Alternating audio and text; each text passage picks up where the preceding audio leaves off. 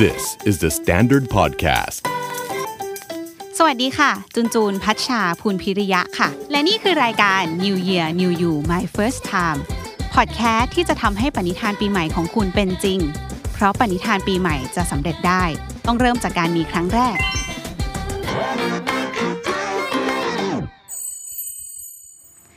วัสดีค่ะ สวัสดีปีใหม่ทุกคนด้วยนะคะ ยินดีต้อนรับเข้าสู่รายการ New Year New You My First Time ซึ่งเป็นซีซั่นที่ 2 แล้วค่ะ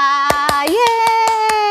ถ้าใครติดตามฟังเมื่อ 3 ปีที่แล้วเนาะเรามี New Year New You ซีซั่นแรกกันไปนะคะจูนก็ได้รวบรวมเนี่ยแหละปณิธานปีใหม่ New Year Resolution ของแต่ละคนที่อยากจะทำให้สำเร็จอะไรที่มันฮอตฮิตแล้วก็ดึงมาพูดกัน 31 ข้อนะคะ เพราะฉะนั้นพอดแคสต์วันนี้ก็จะพูดถึงปณิธานปีใหม่แล้ววิธีทำให้มันสำเร็จได้ ซึ่ง 3 ปีผ่านไปนะคะจูนว่า New Year Resolution ตอนนั้นกับตอนนี้มันก็อาจจะไม่ใช่อันเดียวกันละ หรือตอนนั้นอาจจะมีคนทำสำเร็จบ้างไม่สำเร็จบ้างไม่เป็นไรนะคะ ก็เลยคิดว่าตอนนี้เป็นเวลาที่เหมาะสมมากที่จะทำ New Year New You Season 2 ค่ะ เอารายการนี้มาปัดฝุ่นใหม่ พูดคุยกันใหม่ถึง New Year Resolution ประจำปี 2021 นี้ค่ะ สำหรับ season นี้เราก็มี concept กันนิดนึงนะคะ คือเวลาพูดถึง New Year Resolution เนี่ยมันจะต้องพูดเกี่ยวกับการเริ่มทำอะไรเป็นครั้งแรกถูกป่ะ เวลาจะทำ New Year Resolution ให้สำเร็จได้ เราก็จะมีคิดในใจว่าฉันอยากจะวิ่งให้สำเร็จสักทีปีนี้ ฉันอยากจะลดน้ำหนักให้ได้ ฉันอยากจะนู่นนั่นนี่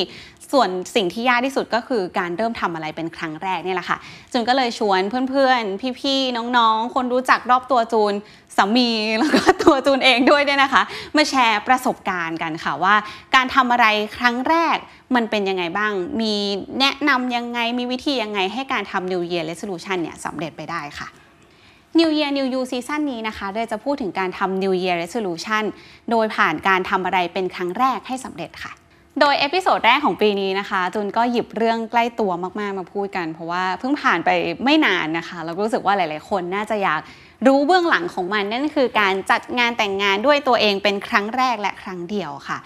เออพอพูดถึงงานแต่งงานนะเนาะมันก็เป็นเรื่องที่ใหญ่สำหรับหลาย ๆ คนนะคะ ก็ทำครั้งเดียวในชีวิตก็อยากจะให้มันดีที่สุดตรงความต้องการตัวเองมากที่สุดใช่ปะแต่จริง ๆ แล้วมันก็มี detail หลายอย่างนะคะ ไม่ว่าจะเป็นการดีลกับที่บ้านดีลกับ supplier deal กับนู่นกับนี่เพราะฉะนั้นวันนี้จากประสบการณ์ของเจ้าสาวที่เพิ่งก็ไม่เจ้าสาวแล้วเนาะเจ้าอดีตเจ้าสาวที่เพิ่งจัดงานด้วยตัวเองมานะคะ ก็เลยอยากจะมาแชร์ประสบการณ์ให้ฟังกันค่ะว่า จัดงานแต่งด้วยตัวเองครั้งแรกเป็นยังไงค่ะ แล้ววันนี้จุนก็ไม่ได้มาคนเดียวนะคะ แน่นอนต้องพาคุณสามีมาด้วย ขอเสียงปรบมือให้กับคุณปรีดีเฮงสวัสดีกุลสวัค่ะสดีครับสวัสดีครับอะคุณปรีดี อะครับ ตื่นเต้นไหมคะ สวัสดีครับเป็นยังไงดบ้างคะ หลังจากแต่งงานไปแล้ว เอาเอาตอนแต่งงานก่อนบรรยากาศวันงานอยากให้แบบ wrap up เร็วๆ ความรู้สึกเป็นยังไง เหนื่อยเหนื่อยมากเออเหนื่อยมากจริง ทีสิทธิ์ปริญญาว่าเหนื่อยแล้วโอ้โหเจอวันนี้ เหนื่อย เหนื่อยใจไม่เท่าไหร่เพราะมันอิ่มเอมเนาะแต่ว่ารู้สึกมันใช้เอมมันใช้พลังงานเยอะเหมือนกัน ใช่ใช่แต่วันจริงวันงานผมชัดดาวน์ไปเลยแบบยิ้มอย่างเดียวเออเออเพราะว่าจริงแบบไม่ไหวแล้วเหนื่อยมากๆ คือเตรียมงานกันมาจนสุดสุดแบบเที่ยงคืนวันสุดท้ายก่อนตื่นตีสามอีกวันเลยเออเนาะจริงแบบใช่คืนก่อนหน้างานเรายังไปแบบจิ้มจิ้มๆดูดอกไม้เออกันอยู่เลยครับว่าแบบแก้อะไรอะไรเงี้ย แล้วแต่งงานมาแล้วเป็นไงคะเหมือนเดิมเลยแต่งสาวทำงานจันทร์ทันทีโอ้ไม่ได้ไปไหนเลยแล้วแล้วความสัมพันธ์ระหว่างเราสิทำไมโยงโยงไปงานเฉยเลย อ๋อเออก็ก็ก็ก็เขามีคนถามกันเข้ามาเยอะนะว่าแบบแต่งงานแล้วเป็นยังไงชีวิตหลังแต่งงานต่างจากเดิมไหมอะไรเงี้ยแต่ใช่ครับเออเราก็รู้สึกว่าเหมือนเดิมซึ่งเหมือนเดิมเนาะเพราะว่าเราก็เหมือนอยู่ด้วยกันอยู่กันมามาก่อนสักพักแหละครับใช่สี่ปีแล้วเนาะอืมก็เลยค่อนประข้ามางณแบนั้บ นสี่ปีห้าปีรู้การอยู่ร่วมกันแล้วเลยครับก็ไม่ได้มีอะไรครับต่างกันมากอะวันนี้เราก็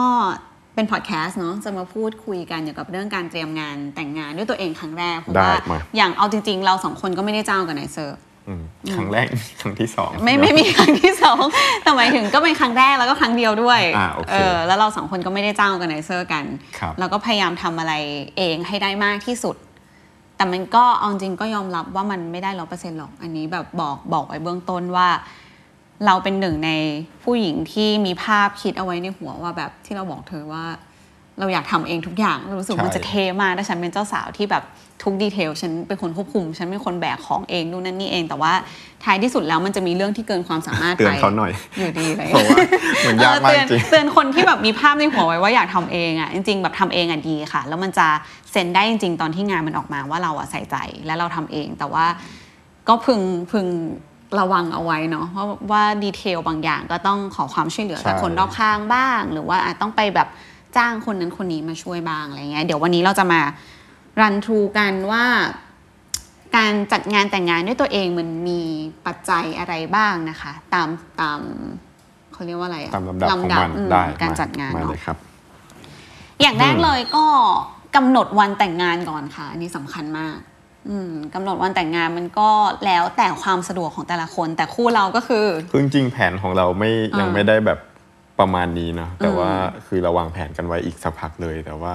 ปัจจัยหลักๆที่ที่ทำให้เราตัดสินใจกันก็คือคุณแม่ และปัจจัยเหนือกว่าคุณแม่ก็คือหมอดูของคุณแม่นะครับเขาเขาเหมือนบอกว่าเขาให้ให้ซิกแนลบอกว่าเออมันต้องปีนี้นะถ้าไม่งั้นจะได้อีกทีแบบ 30 กว่าเลยอะไรเงี้ยแล้วสามสิบกว่ามันค่อนข้างเลยแผนที่เราไว้คิดไว้นิดนึงไม่นิดอะเยอะเลยครับ ก็ก็ก็เลยอะตัดสินใจว่า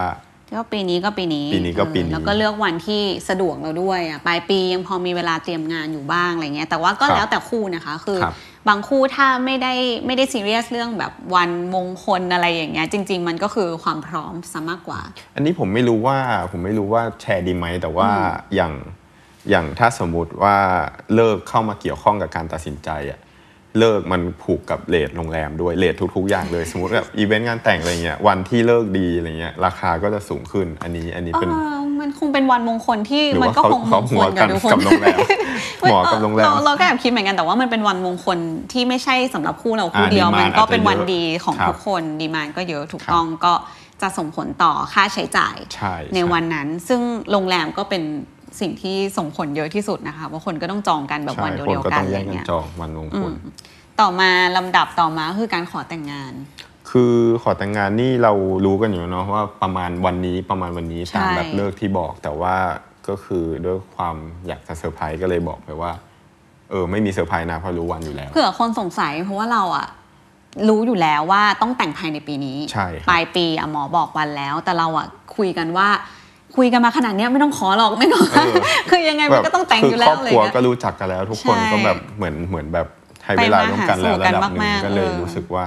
ไม่ต้องขอละกันปีดีก็คุยกันว่าแบบไม่ไม่ต้องเออขอมันหรอกไม่ได้อะไรขอเงี้ยนะเดี๋ยวเพราะว่าช่วยกันแบบแพลนไปเลยจะได้แบบทำเวลาช่วยกันทำงาน แต่ว่าสุดท้ายแต่ปีดีก็เซอร์ไพรส์ใช่ครับอืมก็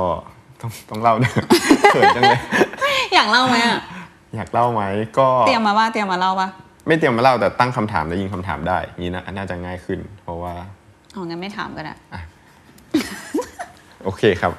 อันนี้คือจะตัดลงวะตัดกูตัดลงต่อต่อ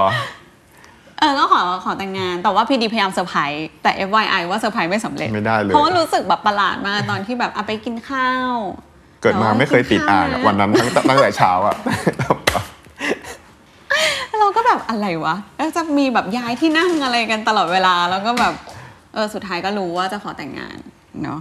อะลำดับต่อมานะคะ พอหลายๆคู่รู้วันแล้วว่าจะแต่งเมื่อไหร่ มีการขอแต่งงานอะไรกันไปเรียบร้อยแล้ว ส่วนที่สำคัญมากๆมากๆมากๆมากๆมากๆมากๆย้ำมาก ๆ จริง ๆ แล้วขอให้แพลนดีๆ แล้วเผื่อใจไว้เยอะคือการวางแผนค่าใช้จ่ายค่ะ ใช่ครับอืมเดี๋ยวเราเริ่มของฝั่งเราก่อนละกัน input ได้ฝั่งจูนคืออย่างที่บอกว่าเรามาพร้อม mindset ที่เชื่อว่าฉันจะทำเองใช่ป่ะ เราก็เลยไป search มาในเน็ตเลยว่า การแบบ budget แบบงานแต่งทำยังไงอะไรเงี้ยซึ่งเราก็เลยจะได้เป็นเหมือน format ไฟล์ PDF เอ้ยไฟล์ Excel ที่เขาก็จะระบุมาเลยว่า ข้อหนึ่งต้องดูอะสถานที่เท่าไหร่นู่นนั่นนี่เท่าไหร่คือมีหลายเว็บมากนะคะ ลองไปเสิร์ชดูก็จะเจอแบบหน้าตาแบบที่ตัวเองชอบ แล้วมันก็จะแบ่งเป็นแบบก้อนๆเลยนะว่าอะก้อนค่าใช้จ่ายที่เป็นโรงแรมสถานที่ ที่เราคิดไว้เท่าไหร่ แล้วช่องถัดมาก็จะเป็นแบบที่จ่ายจริงไปเท่าไหร่ ช่องถัดไปก็จะเป็นแบบใครเป็นคนจ่ายอะไรเงี้ยคือมันจะค่อนข้างแบบลงละเอียดมาก ซึ่งก็ละเอียดกว่าที่เราคิดตอนแรกอะไรเงี้ยแต่มันเป็นประโยชน์มากๆจนก็โหลดมาเป็นเหมือน Excel แบบสำเร็จเอาไว้อะไรเงี้ยเวลาเรามีค่าใช้จ่ายอะไรที่ อยู่ในปัจจัยเหล่านี้เราก็ไปเติมในช่องค่าใช้จ่ายไว้ครับอะไรเงี้ยซึ่งแต่มัละจคนมีก็ไม่เหมือนกันเนาะใช่แต่ละคนก็ไม่เหมือนกันแต่ละ Excel คือเราอะมีช่องไม่เหมือนกันแบบมันจะมีช่องที่ประมาณคิดว่าน่าจะเท่าไหร่อะแบบครับ expected แบบ budget ที่เราคิดว่าจะจ่ายอะไรเงี้ยจุนก็ใส่ไปก่อนเลยตั้งแต่วางแผน เราก็จะมีก้อนเงินแล้วก็อะมันเราควรจะเป็นอย่างแรกเลยเนาะบ่งที่ไว้ทำหลังจากอืมรู้หลังจากรู้ว่าแบบใช่จะต้องแต่งงานแล้ว จะได้เตรียมใจไปว่าเราต้องหาเงินอีกเท่าไหร่ใช่เราต้อิอนงแบบอินพุตเออฝั่งผมก็คือเอา Excel ของจูนมันเนี่ยแหละเอาใช่ตัวเลขมาแล้วก็ เราก็ตีไปว่าเราเหลือเวลาเท่าไหร่แสดงว่าแต่ละเดือนเราต้องหาให้ได้เท่าไหร่ เพื่อที่มันจะได้ถึงฝั่งที่แบบคิดไว้ ถูกต้องค่ะ แล้วก็อีกอีกเทคนิคเล็ก ๆ ก็คือไม่ไม่รู้เรียกเทคนิคได้ไหม แต่ว่าเตือนใจเอาไว้แล้วกันว่ายังไงมันก็ต้องเกินนะคะ อันนี้พูดจหรืริองหรือว่ามีมีเหตุการณ์แปลกๆเกิดขึ้น เช่น อย่างของผมอะผมแพลนว่าจะหาเงินสมมติเราเรารู้กันอ่าตั้งแต่ธันวามกราอย่างนี้เนาะแต่งพฤศจิกา แต่ว่าใครจะไปรู้ว่ามันมีแบบโควิดปิดไป 3 เดือน ซึ่งรายได้ผมกับจูนสองคนเท่ากับศูนย์ไป 3 เดือนอะไรเงี้ยเพราะฉะนั้นมันก็จะต้องมีแบบมีแบบๆอะไรที่ไม่คาดคิดใช่เกิดมีขึ้นมีอะไรคอนติเงี้ยเจนซีให้กับแผนนี้ด้วยว่าแบบใช่มันอาจจะเพิ่มหรือลดหรือว่าแบบเออแผนมันควรจะปรับเปลี่ยนได้อะไรอย่างเงี้ใช่ยครับค่ะ แล้วก็ค่าใช้จ่ายเอออย่างที่บอกมันแบบมันละเอียดมาก แล้วก็ถึงเราจูนอะเข้าใจว่าจูนประเมินเผื่อมากๆเลยนะแบบอะไรที่คิดว่าจะผิดพลาดเราประเมินแพงไว้ก่อน แต่สุดท้ายแบบหน้างานมันก็เกิด ข้อผิดพลาดหรือเกิดอะไรใหม่นะตอนนั้นได้ที่มันก็ไม่จ่ายไม่ได้อะมันเป็นแบบมันมันถึงวันงานแล้วมันต้องมีแบบค่าใช้จ่ายตรงนี้ออกไปจริงๆอะไรเงี้ยเพราะฉะนั้นเผื่อใจเอาไว้ด้วยเรื่อง budget นะคะอะข้อถัดไปเป็นเรื่องของสถานที่ค่ะ venue ก็เป็นอีกเรื่องที่สำคัญเหมือนกัน แนะนำว่าหลังจากวางแผนงานแต่งแล้ววางแผน budget แล้ว รู้อยู่แล้วว่าจะแต่งกันวันไหนให้รีบจองสถานที่แต่งงานเป็นอย่างแรกค่ะ เพราะว่าสถานที่แต่งงานเนี่ยแย่งกันเยอะมากจใช่ริงครับแล้วยิ่งเป็นวันมงคออลยิ่งวันมคนงคก็ลอยาอะกไรได้เงี้ยถ้ามีสถานที่ในใจ list ออกมาเลยอย่างตอนนั้นเราก็ list ไว้ประมาณ 3 ที่เนาะแล้วเราสี่ก็สี่ที่สี่ที่เหรอใช่สามเหมือนเราไปดูดูมาหลายที่ ไหนนี่คู่เดียวกันปะเนี่ยคู่เดียวคู่ใคร นั่นแหละเออก็วางวางเอาไว้ในใจแล้วกันว่าครับ option หนึ่ง option สอง option สามอะไรก็ว่าไป แล้วก็ไปดูสถานที่จริงเลยค่ะ แนะนำว่าติดต่อเซลล์ไปเลยค่ะ อย่าไปกลัว มันเป็น part ที่สนุกมาก เพราะว่าเขาก็จะดูแลเราขายอย่างดีครับอะเขาก็เขาจะขายขายสนุกเราว่าแบบเนี่ยถ้าอาแต่งที่นี่เดี๋ยวจะมีห้องตรงนี้ให้ใช้นะ นั่งกินข้าวตรงนี้บริเวณนี้มีสวนอะไรยังไงอะไรเงี้ยแล้วเขาจะให้มาเป็นแฟ้มอะค่ะ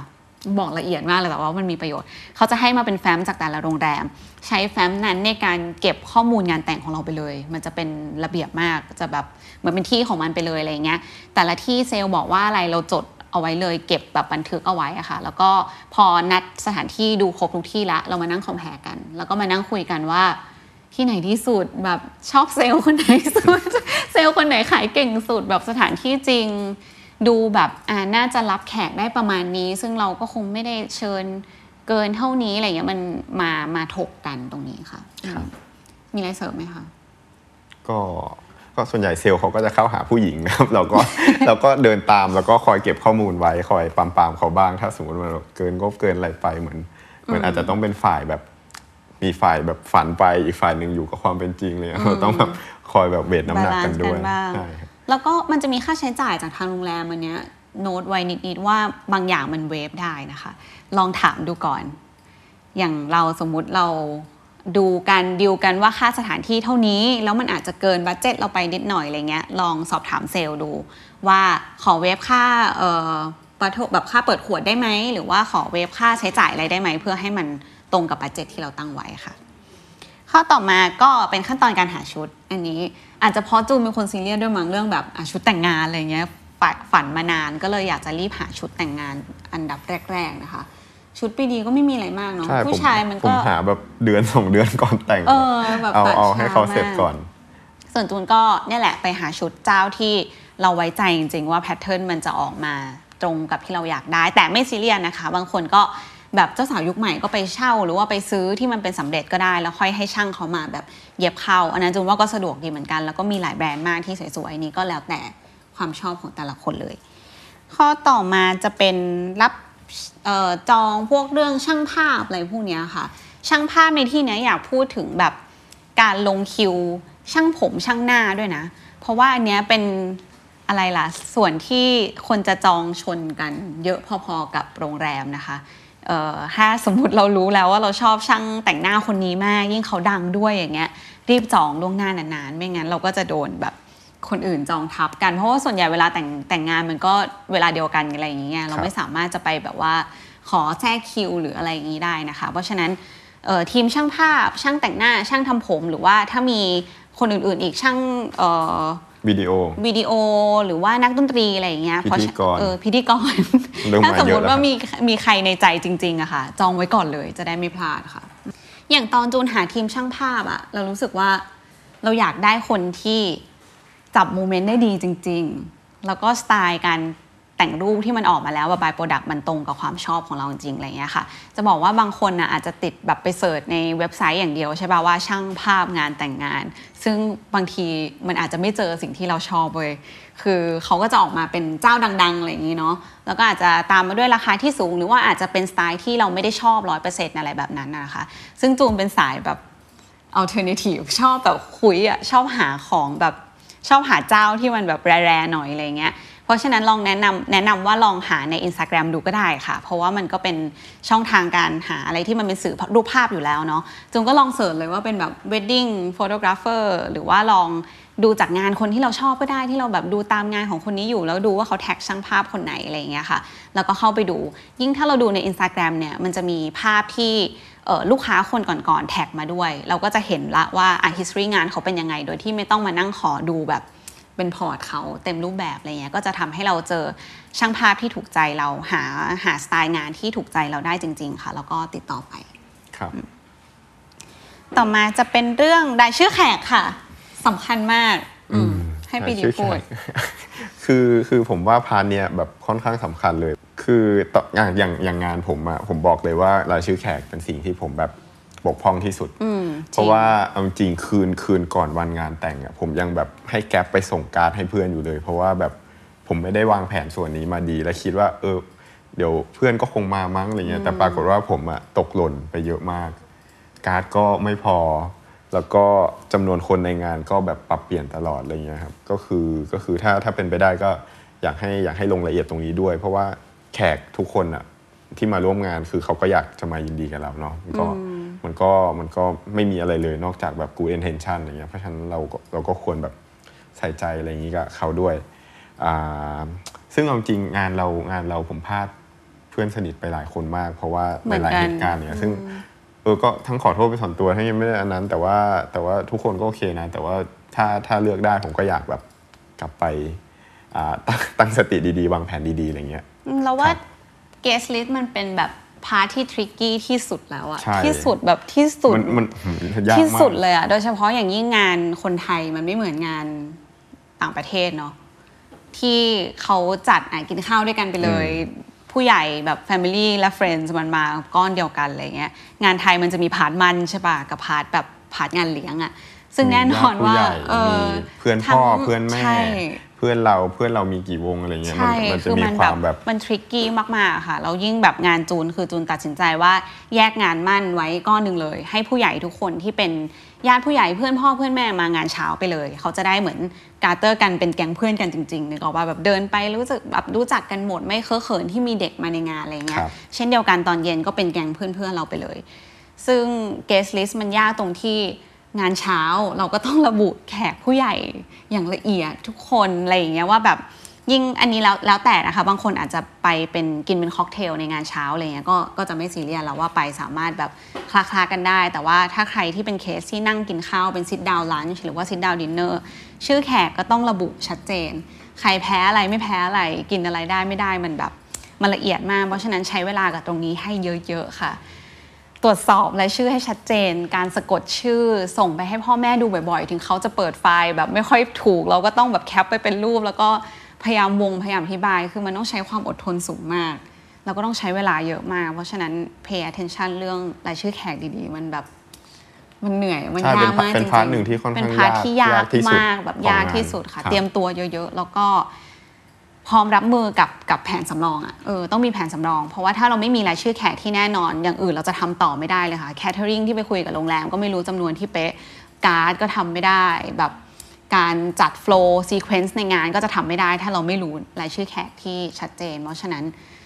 ใส่ใจกับรายชื่อแขกเยอะๆค่ะครับอันนี้ไม่รู้แนะนำหรือเตือนหรืออะไรก็ไม่รู้แต่ว่าเออ สำคัญมาก ๆ ค่ะ ต่อมาเรื่องซีเควนซ์ค่ะ อันนี้ก็เป็นลำดับงานเนาะที่เราว่าก็สำคัญเหมือนกันลำดับงานอันนี้แล้วแต่เจ้าบ่าวเจ้าสาวแล้วก็แล้วแต่ทางผู้ใหญ่เลยว่าเขาครับอยากให้เรียงยังไง อย่างงานจูนเนี่ยช่วงงานมั่นที่เป็นพิธีมาก ๆ เราก็จะให้ทางผู้ใหญ่ตัดสินใจเลยครับเนาะเราเดิก็นไม่ตามอยอากย่างเดียวอืมเราก็ไม่อยากขัดใจให้ผู้ใหญ่ได้เขาได้แบบที่เขาต้องการร้อยเปอร์เซ็นต์อะไรอเอาย่างจริเงี้งยมันเป็นงานของเขาด้วยเนาะใช่ใช่ใช่อืม เราเราเวทน้ำหนักว่า 50 50 เลยอะอย่าอย่าคิดว่าแบบงานแต่งมันคือ มันคือเรื่องของมันเราคือเรื่องไม่ของใช่เรามันมันคือไม่เรื่องใช่ของคนรอบตัวเรา มันคือการทำเพื่อเซเลบรตแบบความรักที่ไม่ใช่แค่ เราสองคนรักกันมันคือครอบครัวและคนรอบข้างที่เขาแบบทำให้เรามีวันนี้ได้ เพราะฉะนั้นให้น้ำหนักเขาด้วยนะคะ ก็งานมั่นเป็นผู้ใหญ่ไปเลยร้อเปอร์เซ็นต์อยากจะจัดพิธีเลี้ยงยังไงมียกน้ำชา มีขังเต้มีอะไรแบบเอาให้ร้อยเปอร์เซ็นต์แบบที่เขาโอเคเลยอะไรเงี้ยซึ่งจูนแนะนำว่าอย่างเราอะไม่มีประสบการณ์อยู่แล้ว งานมั่นเราไม่รู้หรอกว่ามันเรียงลำดับยังไง เราไม่รู้ว่าแบบเอ๊ะสู่ขอแล้วไงต่อสวมแหวนต้องยังไงแล้วก่อนยกน้ำชาหรือเปล่าอะไรเงี้ยจ้างคนที่มีประสบการณ์ดีที่สุด อันเนี้ยเป็นสิ่งหนึ่งที่สุดท้ายจุนก็ยอมจ้าง เพราะว่าเรารู้สึกว่ามันเพื่อความเซฟเนาะเพื่อความเพื่อความสบายใจมากกว่าเพื่อความสบายใจแล้วก็ คนที่เขามีประสบการณ์จะสามารถดิวกับผู้ใหญ่ให้เราได้ด้วยค่ะ เขาจะช่วยตอบคำถามช่วยเตรียมพานต้องกี่อันแบบอืมของขวัญต้องเตรียมยังไงต้องอะไรอย่างเงี้ยมันแบบ detail เยอะมากจูนว่าถ้าเราเป็นบ่าวสาวยุคใหม่กันเนาะเอออาจจะไม่ได้มีใครรู้จักเรื่องประเพณีร้อยเปอร์เซ็นต์ก็จ้างดีกว่าค่ะ ส่วนงานเย็นก็แล้วแต่เราเลยว่า sequence อยากจะยังไงอะไรเงี้ยงานจูนอาจจะมีความแปลกๆนิดนึง เพราะว่า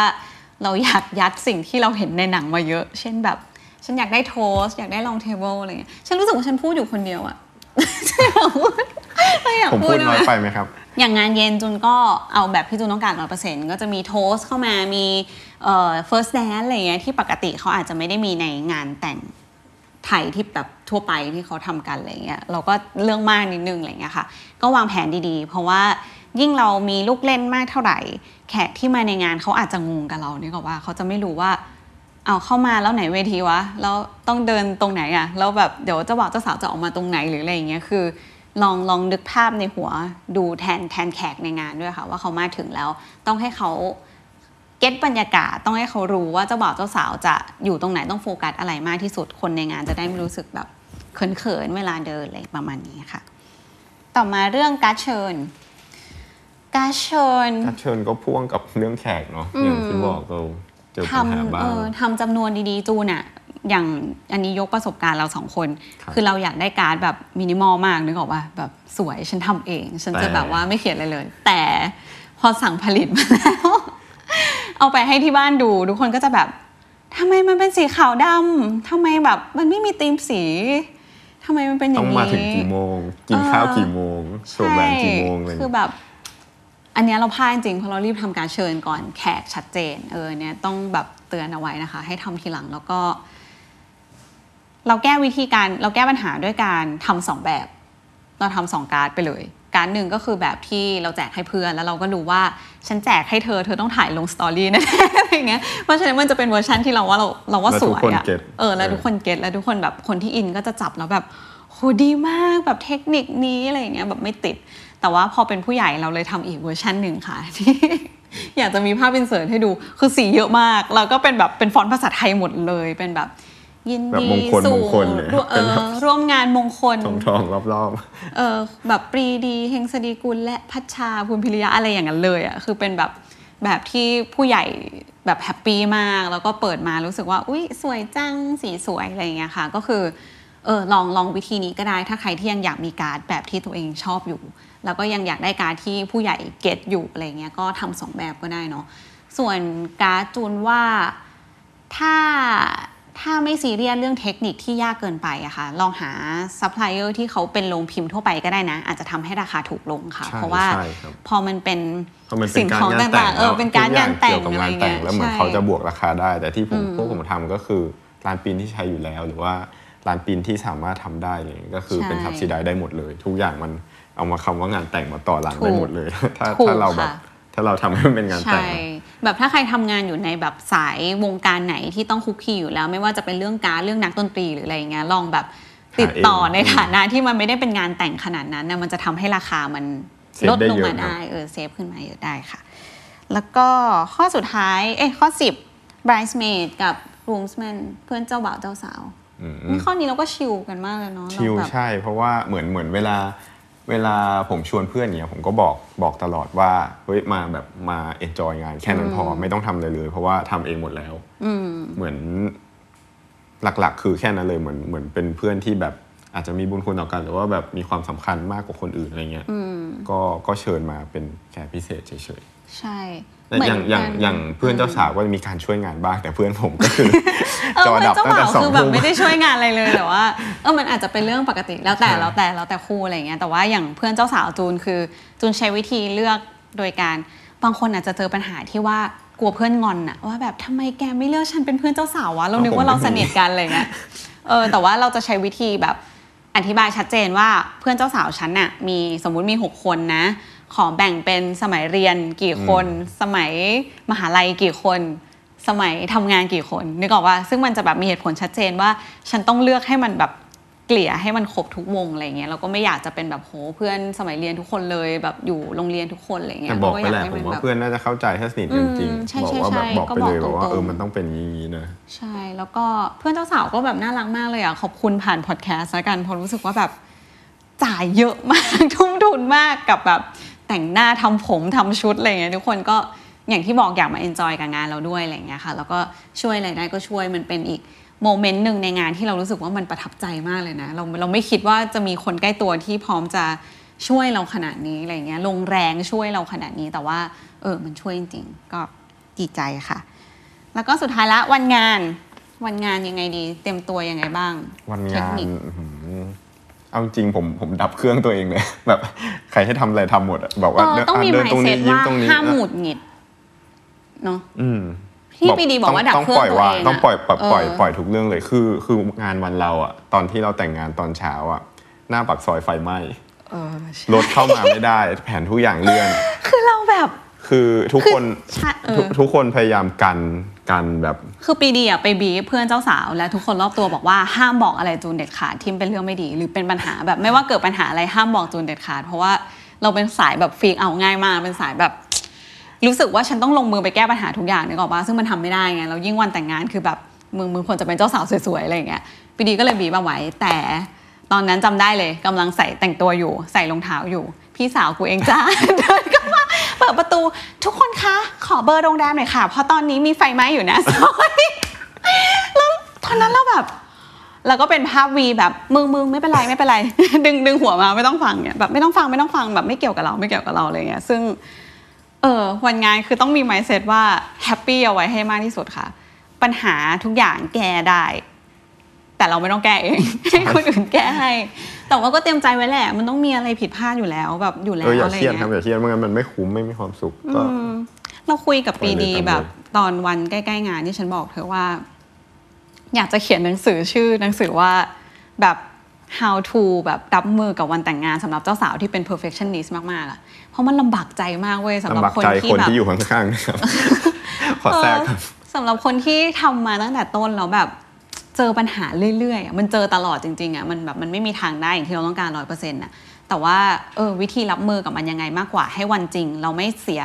แรงไม่เสียเงินทั้งหมดที่เราเสียไปไปแบบฟรีๆอะเพราะเราต้องมีความสุขให้ได้มากที่สุดอะครับเพราะฉะนั้นเผื่อใจไว้ค่ะ แล้วก็บังคับว่าตัวเองต้อง happy แล้วสุดท้ายมันจะ happy จริง ๆ ถึงตรงนี้แล้วเรารู้สึกว่ามันมีบทเรียนแล้วกันนะคะ จากเราสองคนที่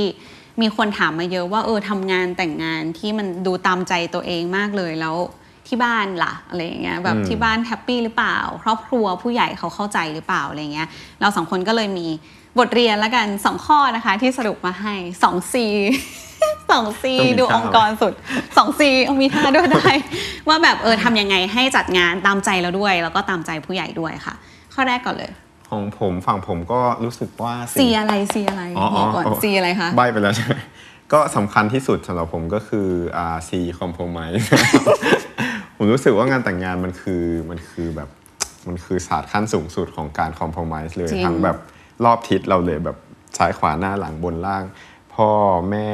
ภรรยาญาติ พี่น้องโรงแรมซัพพลายเออร์ทุกคนทุกอย่างทุกอย่างคือทุกอย่างคือ คือตั้งเป้าไว้ก่อนเลยว่ามีการเปลี่ยนแปลงจากภาพที่คิดไว้ได้อยู่แล้ว เพราะฉะนั้นเราต้องมีแบบมีความยืดหยุ่นแล้วก็พร้อมพร้อมรับกับการเปลี่ยนแปลงได้ตลอดอืม คือคือถ้ายิ่งเรา compromise ได้มากเท่าไหร่ เราก็จะ happy เท่านั้น ซึ่งผมเชื่อว่าทุกคนก็คงไม่อยากแบบลงแรงลงเงินตั้งเยอะไปเพื่อกับวันที่แบบมันนั่งหงุดหงิดแล้วก็เหนื่อยเปล่าๆอย่างเงี้ยเพราะฉะนั้นผมว่า compromise สำคัญมากส่วนข้อที่สองนะคะซีที่สองคือ communicate ค่ะ ต้องสื่อสารเยอะๆ อันนี้มันก็เกี่ยวเนื่องกับข้อแรกแหละ การที่เราจะคอม p r o m i s e ได้มันต้องสื่ทุอกสารฝ่ายเออใช่ต้องสื่อสารกันนะคะ ต้องดูว่าแต่ละฝ่ายต้องการอะไร อย่างเพื่อนจูนที่คุณปริมกับคุณเปรมที่ช่วยเอ่อจ้างมาเป็น organizer วันงานท้ายที่สุดแล้วอะไรเงี้ยมาช่วยดูแบบซีเควนต์คือเขาบอกว่าเขาเหนื่อยมากแต่เขาไม่ได้เหนื่อยจัดงานเว้ยเขาเหนื่อยแบบเหนื่อยการสื่อสารอะเพราะว่ามันมันดึงมันพหลายลังมันจหลายริงเออๆค่ะหลายมันคือฝ่ายการมากสื่อสารผ่าน ความรู้สึกที่เราต้องเกรงใจอีกฝ่ายมากๆเพราะเขาคือคนที่เรารักอะนึกภาพเหมือนการทำงานกับแฟน กับคนรักของเราตลอดเวลานึกออกว่าแล้วเป็นเรื่องใหญ่ในชีวิตอะไรเงี้ยเพราะฉะนั้นแบบมันมีปัญหาด้านการสื่อสารอยู่แล้วอะไรเงี้ยพยายามคุยกันแล้วบอกความต้องการของตัวเอง ที่ชัดเจนที่สุดและในขณะเดียวกันก็ต้องรับฟังอีกฝ่าย ว่าเขาต้องการอะไรจริง ๆ ค่ะ ก่อนที่เราจะเดินเดินทางไปทำงานต่อกันได้ มันต้องเออคุยกันให้ชัดเจน อย่าเกรงใจกันว่าสุดท้ายเราคือครอบครัวเดียวกันแล้วอะอืมเนอะครับเกรงเกรงใจคือไม่ไม่ได้แบบตะคอกใส่หน้ากันอะไรอย่างเงี้ยแต่ว่า พูดกันตรงๆได้เออจะได้รู้ว่าใครอยากได้อะไรแล้วก็ยิ่งยิ่งพูดมากปัญหายิ่งน้อย ใช่ ยิ่งคุยกันเยอะบปัญหาไปว่ายิ่เรางน้ต้อองยการอะไรปัญหาอย่างน้บ้านเราอะขนาดแบบบ้านปีดีอะอยู่ลำปาง ไม่ได้ครับไม่ได้อยู่กรุงเทพอะคือแบบ ต้องขอบคุณมากแต่แบบคุณแม่ยังบินมาเพื่อแบบคุยกันแบบประชุมกันให้รู้กันแบบคุยกับโรงแรมด้วยอะไรเงี้ยเพราะเออเราว่าคอมมิวนิเคชันมันเป็นคีย์จริง ๆ โอเคค่ะ ก็วันนี้หวังว่าประสบการณ์ของเราทั้งสองคนเกี่ยวกับการจัดงานแต่งงานด้วยตัวเองครั้งแรก และครั้งเดียวจะเป็นประโยชน์สำหรับคนฟังกันทางบ้านกันบ้างนะคะ ใครที่กำลังจัดงานแต่งอยู่ตอนเนี้ยหรือว่าสนใจเรื่องนี้หรือหรือว่าวางแผนวางแผนอยู่กำลังจะ เออหรือว่าฟังปุ๊บแล้วอยากแต่งงานเลยหรืออะไรก็สามารถคอมเมนต์มาใต้วิดีโอนี้ได้นะคะสำหรับใครที่ชอบฟังพอดแคสต์ผ่านทาง YouTube นะคะ ก็กด subscribe ช่อง The Standard Podcast เอาไว้ได้เลย แล้วก็กดกระดิ่งด้วยนะคะ เวลามีวิดีโอใหม่ๆ จะได้เตือนแล้วก็ติดตามดูกันเนาะแล้วก็วันนี้ค่ะ ติดตามฟัง New Year New You My First Time Podcast ที่จะทำให้ปณิธานปีใหม่ของคุณเป็นจริงได้นะคะ เพราะเราเชื่อว่าปณิธานปีใหม่จะสำเร็จได้ก็ต้องเริ่มจากการมีครั้งแรกค่ะ สำหรับคนที่ชอบฟังพอดแคสต์ทาง YouTube ฝากกด subscribe ช่อง The Standard Podcast พร้อมทั้งกดกระดิ่งเพื่อเตือนเวลามี episode ใหม่ ๆ ด้วยนะคะ